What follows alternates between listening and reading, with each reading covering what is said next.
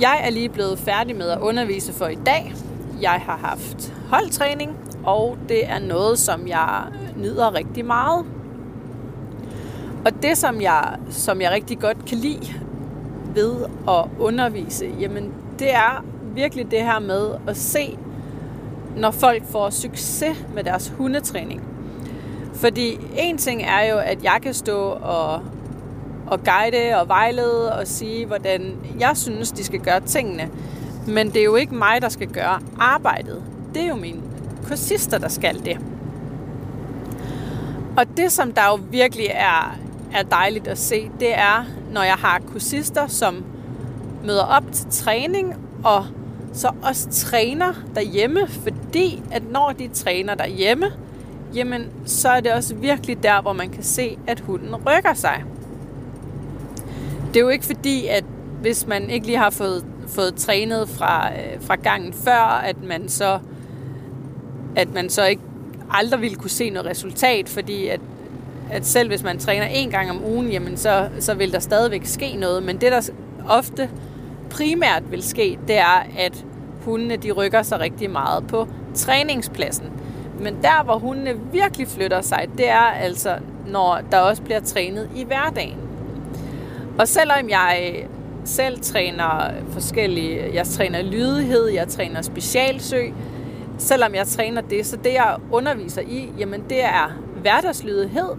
Og når man skal have hverdagslydighed til at lykkes, jamen så er det altså også vigtigt, at man ligesom tager sin træning med hjem fra træningspladsen og også implementerer det i hverdagen. Fordi hvis man ikke gør det, jamen så vil man ikke lykkes med for eksempel at få en hund, der går pænt i snor, eller få en hund, som kommer, når man kalder.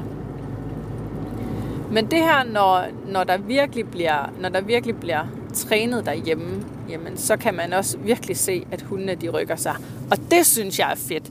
Ikke bare for kursisternes skyld, men i den grad det også for hundens skyld, fordi jo mere lydig en hund man har, jamen jo mere frihed vil man også kunne give sin hund. Så det synes jeg bare er helt fantastisk. Et af de hold, som jeg har haft i dag, er jeg meget, meget imponeret over. De har gået til holdtræning hos mig over et par gange. Og det, som jeg er meget imponeret over, det er, at de på meget, meget kort tid alle sammen har rykket sig vanvittigt meget. Jeg tror ikke, jeg har haft kursister før, som har flyttet sig så meget på så kort tid. Men det er altså også alle sammen nogen, som virkelig går meget op i deres træning. Og det der egentlig bare er, det er, at det er bare så imponerende at se, hvor dygtige deres hunde er. Og det er altså ikke fordi, de alle sammen bare har nogle helt vildt nemme racer. Det er alle mulige forskellige racer, der er på det her hold. Men de har bare rykket sig så meget alle sammen, og det synes jeg bare er så imponerende. Jeg er meget stolt af alle mine kursister, fordi jeg synes, det er flot, at man er der, hvor man er, og man rykker sig det, som, i det tempo, som man nu gør. Så det er ikke fordi, at jeg som sådan har et favorithold. Nu er det bare fordi, jeg har været nede og undervise i dag, og ja, jeg er simpelthen bare så imponeret over, hvor meget de har flyttet sig på virkelig, virkelig kort tid.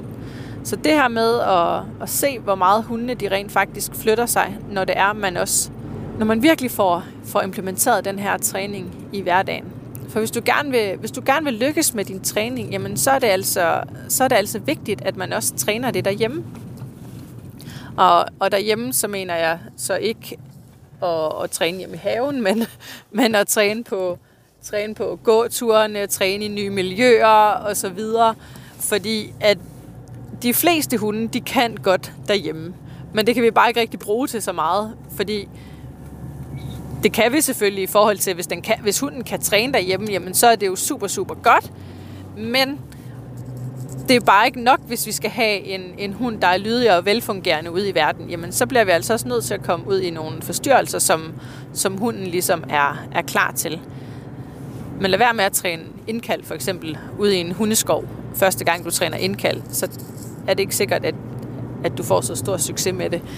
Men det her med at træne i nogle passende forstyrrelser med nogle hunde på lang afstand, og man kalder på sin hund, og altså, så man stille og roligt sætter forstyrrelser på, som med tiden bliver sværere og sværere for ens hund. Men det er altså lige meget hvad, så det er altså vigtigt at træne, hvis man gerne vil have en lydig hund. Og nu har jeg har selv 2 border collier nu, og jeg har også haft andre racer. Det er ikke kun border collier, jeg har haft. Jeg har haft Chinese Crested, jeg har haft en blanding af noget slædehund, og jeg har haft Doberman og schæfer. Så det er altså ikke kun border collier, som jeg har haft. Nu er jeg bare blevet fan af lige den race, fordi den passer meget godt til mange af de ting, som jeg gerne vil. Og ja, og man skal jo vælge den race, som der passer til en, og som man har det godt med at bo sammen med. Men en border collie, den kommer altså heller ikke bare lydig. Jeg tror, en af de sværeste hunde, jeg har haft, som jeg har haft at træne, er faktisk min border collie hanhund. Jeg vil nok sige, at han er en af de sværeste hunde, jeg har haft. Og han kom bestemt ikke lydig. Han var ligeglad med legetøj, han var ligeglad med godbidder, og han var faktisk også pænt ligeglad med mig. Han havde ikke læst border collie-bogen om, at han var en samarbejdende race. Så selvom at du måske ser en, der har en border collie eller en anden samarbejdende race, som er lydig, jamen, så kommer de altså ikke lydige. Der skal rigtig, rigtig meget træning til. Rigtig mange timers træning.